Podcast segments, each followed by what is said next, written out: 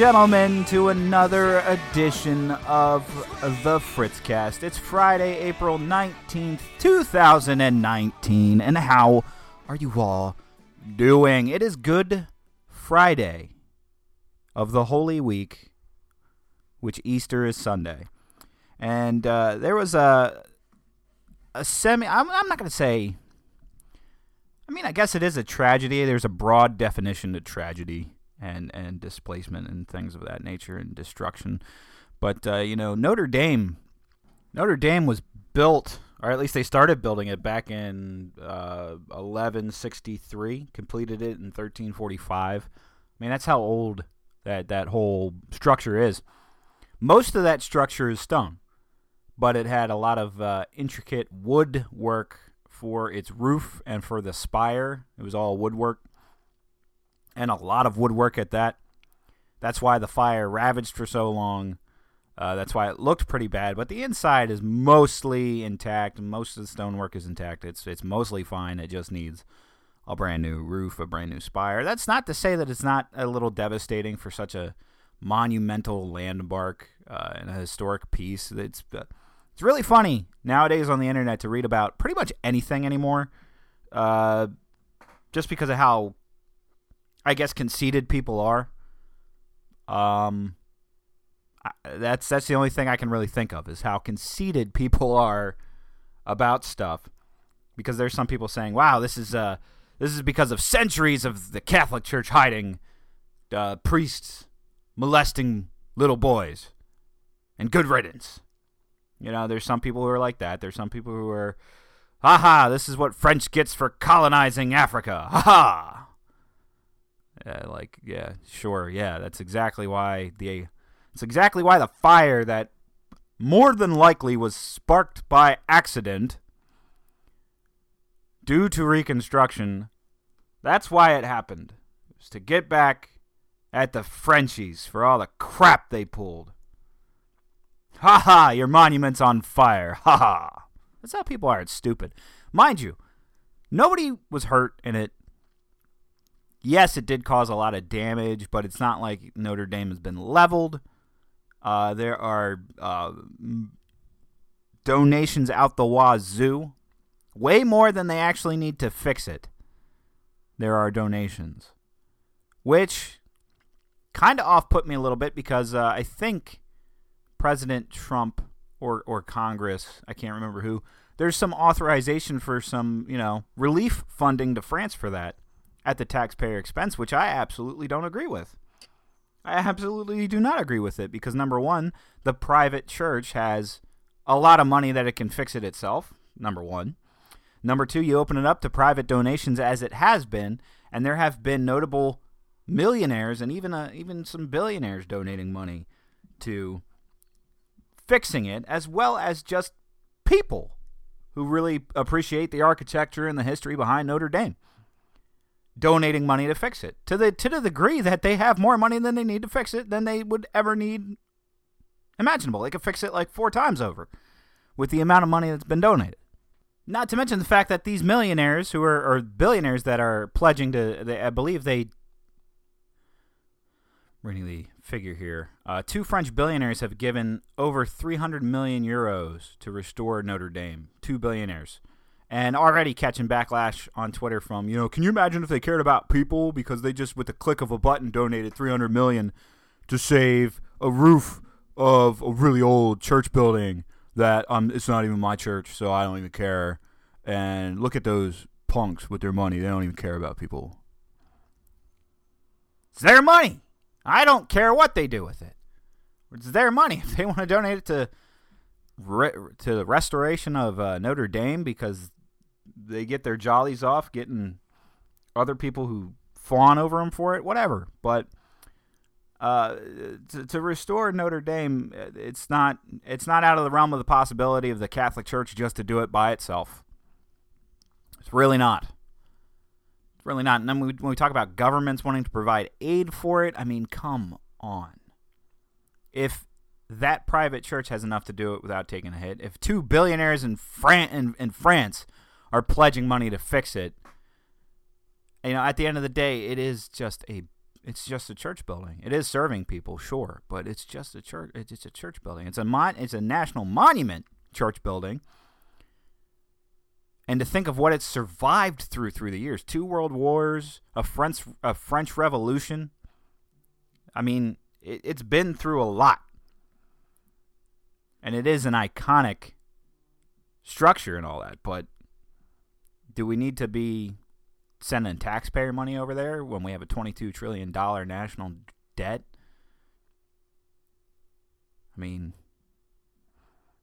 those are those are the tough questions to ask, I guess. But you have to ask how bad how bad a shape are they in to fix the building? How bad a shape are they in to fix the building?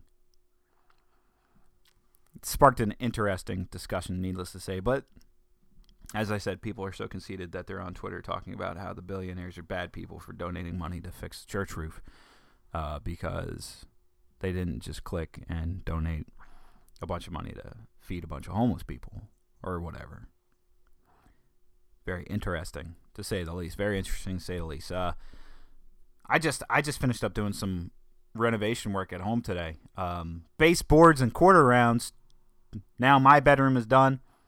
The nursery is now done on that level of I don't have anything extracurricular to do in the nursery other than sand the walls, clean the walls, paint the walls, decorate, and buy stuff for baby stuff. Ooh, and if you paid attention to Twitter last week, you would have seen that uh, at my wife, the, the, the little gender reveal that me and my wife did to figure out what the baby was. It's a baby girl. We're having a baby girl, and I am more than excited for that. It's it's amazing.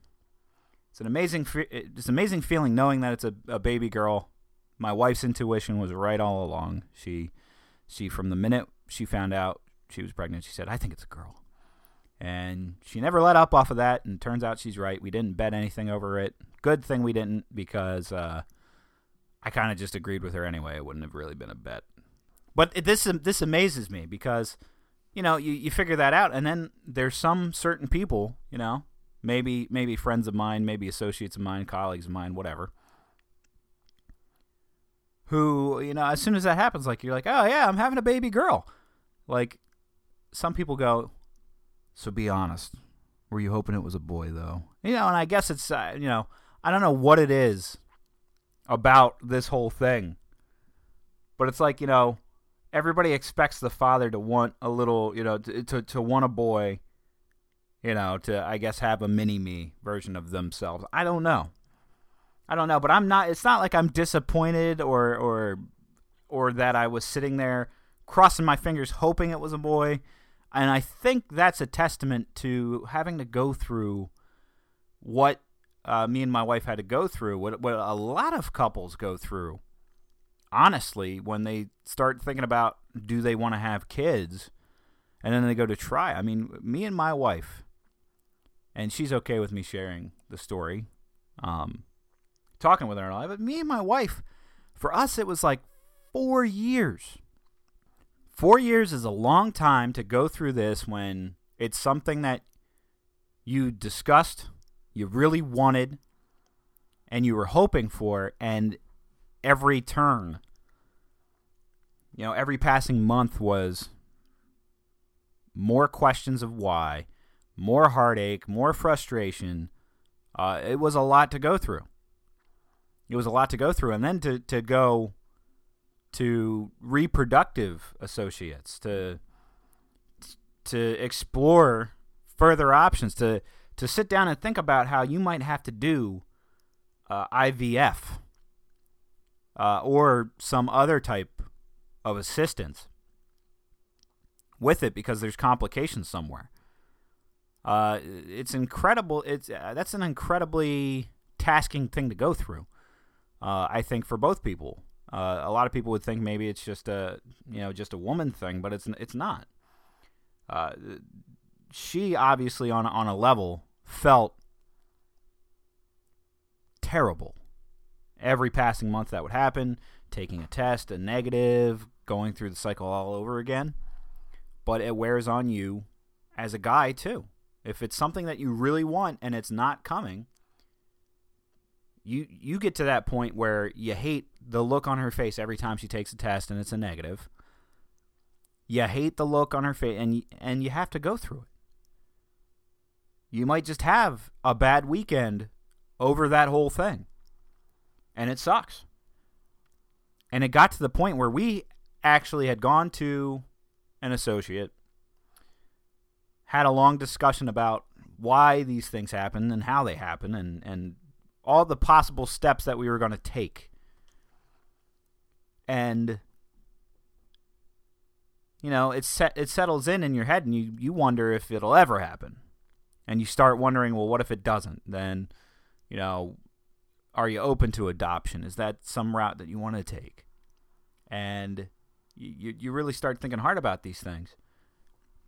So we got so ingrained in it, so tied up in it that we took a break we took a break. We said to ourselves that we would not get wrapped up in trying to find the right times to work out, in trying to make sure the settings were right, and trying to keep track and log and all this stuff uh, because it was just stressing.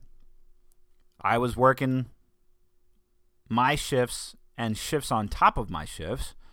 She was working and doing school. And we were just kind of at that point where we were like, you know, let's just take a break. Let's not have our mind ingrained and focus on this. Let's get back to just, you know, loving each other and having, you know, fun. And that, we had the next phase scheduled, you know, we had the next phase testing scheduled. We were getting ready to do more tests on this stuff. And lo and behold, the stars aligned, the planets aligned, and boom, I got her pregnant. That's that's the way I like to put it, but maybe that's just a prideful way of putting it. But you know, the the stars aligned and fate happened. And here we now here we now sit, knowing that we have a little girl on the way. Uh, time's not dragging, but time's not flying by either. And different time. Like you know, it's it's very weird because there's many times in my head where it's it's very well known in my head, and I know, and I'm I'm proud and I'm excited and and all that. And then I guess there's another section in your head where where the reality quite hasn't set in yet because the other day somebody at work asked me. They were like, "Oh yeah, you, you found out you're having a baby girl. I bet bet you must be excited." And it was one of those moments where in like I sat back in my head and I thought, "Dude, you're going to be a father? What the hell? Like, it seemed so left field. It was surreal. It just didn't seem real yet. Even though I've gone through some exciting things, I've seen some exciting ultrasounds, I've heard the baby's heartbeat a couple times over. It was very exciting to see that I'm having a baby girl. You know, I don't care that it's not a boy that's first. I, I really I don't I do not care. After going through four years of that, after having to sit there and wonder if this was even going to work for us, it it became very much so not a you know I hope we have a boy or I hope we have a girl. It became I hope that we have a healthy baby. I hope that we have a healthy human baby that we, we don't have to go through a scare with, that we don't have to wonder, you know, and, and have to get a million tests run. You know, and it, it's amazing because I, I sit back and I feel truly blessed at this point. It's hard to not feel truly blessed at this point because it did happen and because so far everything's been on par. And and other things have happened in life that are on the up and up too. I recently just got a promotion at work, which by the way, that means some things might be switching up on Fritzcast a little bit. Uh, mostly with just the timing because uh, so I start this new position on uh, in like a week from now.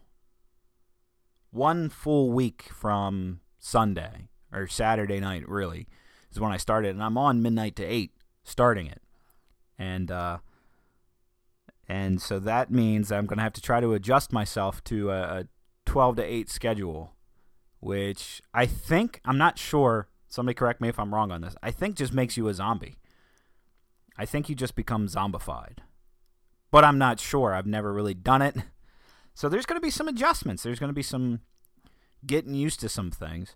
And I mean, I'll keep you guys posted, but that might mean that next week's Fritzcast might be, you know, the last one for like a, a, a couple weeks stretch while I try to adjust and get used to some things, uh, including increased responsibilities at work. It's just, it's a professionalism thing, I guess. Take a step back from the extracurricular stuff I'm doing, make sure that my life is in order, make sure that I'm adjusting everything well, and then go back to the extracurricular stuff. Uh, but we'll see how that pans out. That's not a definite yes or no yet. Uh, especially because things have been shaken up the last couple weeks on Fritzcast and me just trying to get episodes out. Uh, and I don't want to just put an episode out for the sake of putting an episode out. Um, much like this episode, for example, I've talked about Notre Dame a little bit, but now I'm uh, and baby developments and uh, uh, some serious couple struggle. You know, you know, I, I haven't left it at nothing. Uh, but something did come to mind politically speaking and news speaking uh, for a while. I'm not going to talk about like Trump.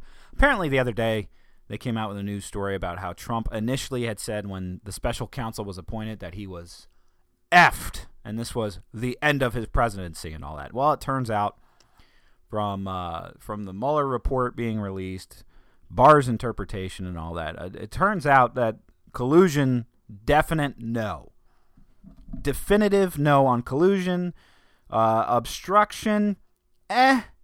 It's very sketchy on obstruction. It really depends on what what debate you look at uh, for obstruction because there is did Donald Trump attempt to ob- obstruct? Did he issue out orders that could have obstructed?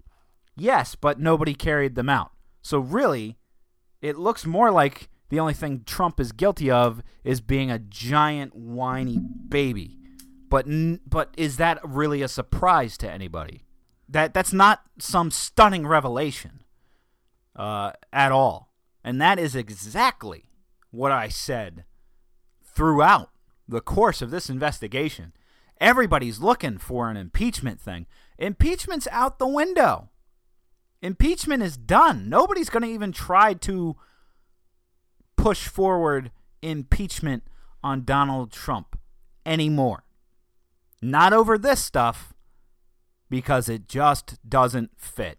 And it will cause you more problems at this point. It will cause Democrats more negative problems if they were to try to go an impeachment route this late in the game on the nothing burger that they have. Really. It won't go anywhere.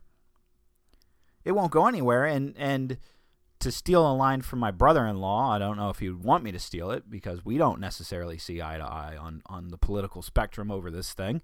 But uh, I mean, in his in his words anyway, it'd probably be better to get Trump out of office through the election anyway, uh, because of some of the consequences and how people would view it if it was an impeachment or if it was a push for an impeachment.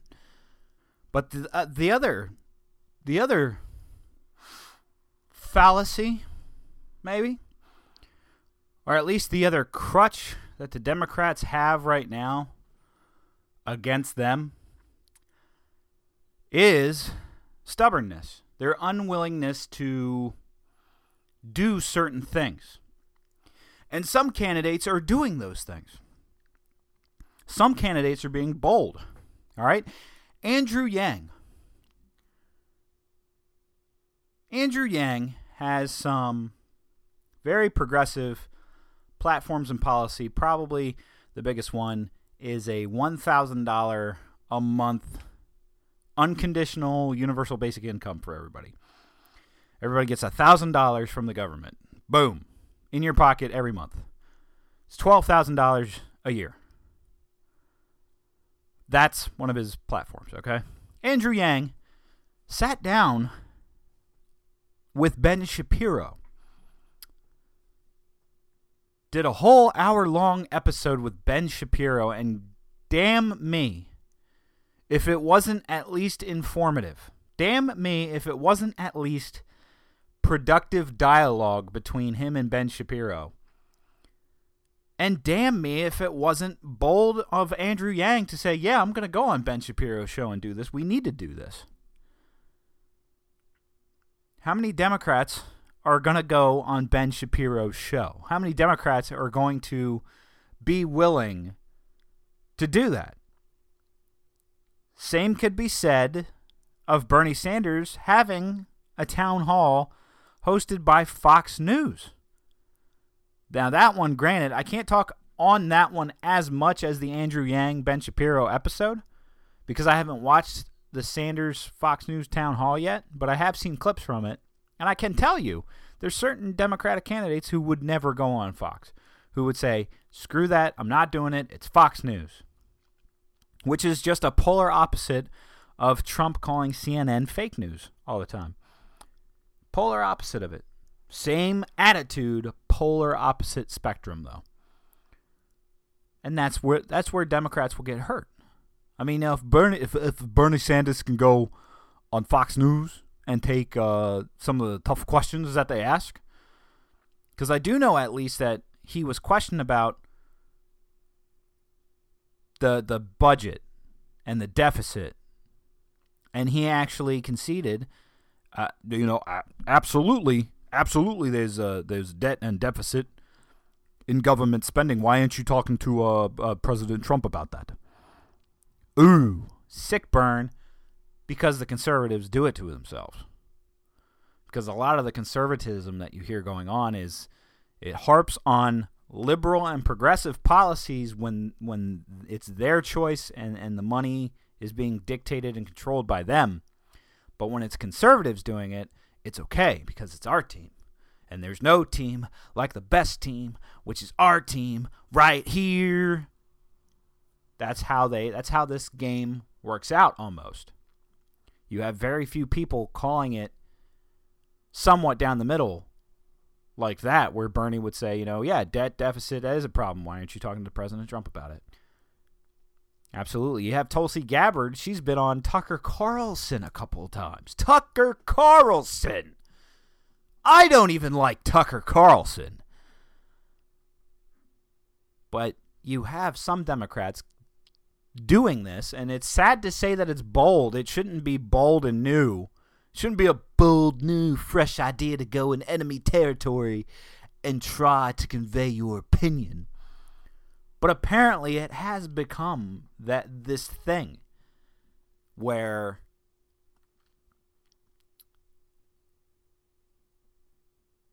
people are being championed for doing something that should just be commonplace. And it's really bizarre and baffling to me.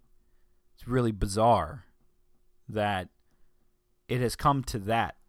It's come to this level of things. You also have people like Joe Biden might finally next week announce that he's running for president for president in 2020. Uh, it's hard to think that up until this point Joe Biden hasn't done that, but he hasn't done that. Yet they've been talking about it, you know. And this is how the news media works. You know, they talked about the Mueller report all the way up until the release of the Mueller report, and then it became a, eh, you know what? Maybe we don't need to be talking about the Mueller report so much. That's just that's just the the crazy cycle that it's in. But guys, that's gonna do it for me for this week. I I'm I apologize for the brevity of this episode. Uh, and next week's coming up might also be on the shorter side as well, um, depending on what's going on. But it's Easter week. I hope everybody has a good Friday and a good Friday, and also a good Easter if you if that's your thing. If it's not, you know, eh, have a good weekend then. All right don't have to be so conceited and take things so personally. Okay? But anyway, I love you guys. Uh, follow me on Twitter at FritzQS, Facebook.com slash The Fritzcast, and FritzCastPodcast at gmail.com. Remember to spread the podcast to your friends, to your family, to everyone, everywhere. Like and share, and all that jazz. Love you guys. I'll see you next week.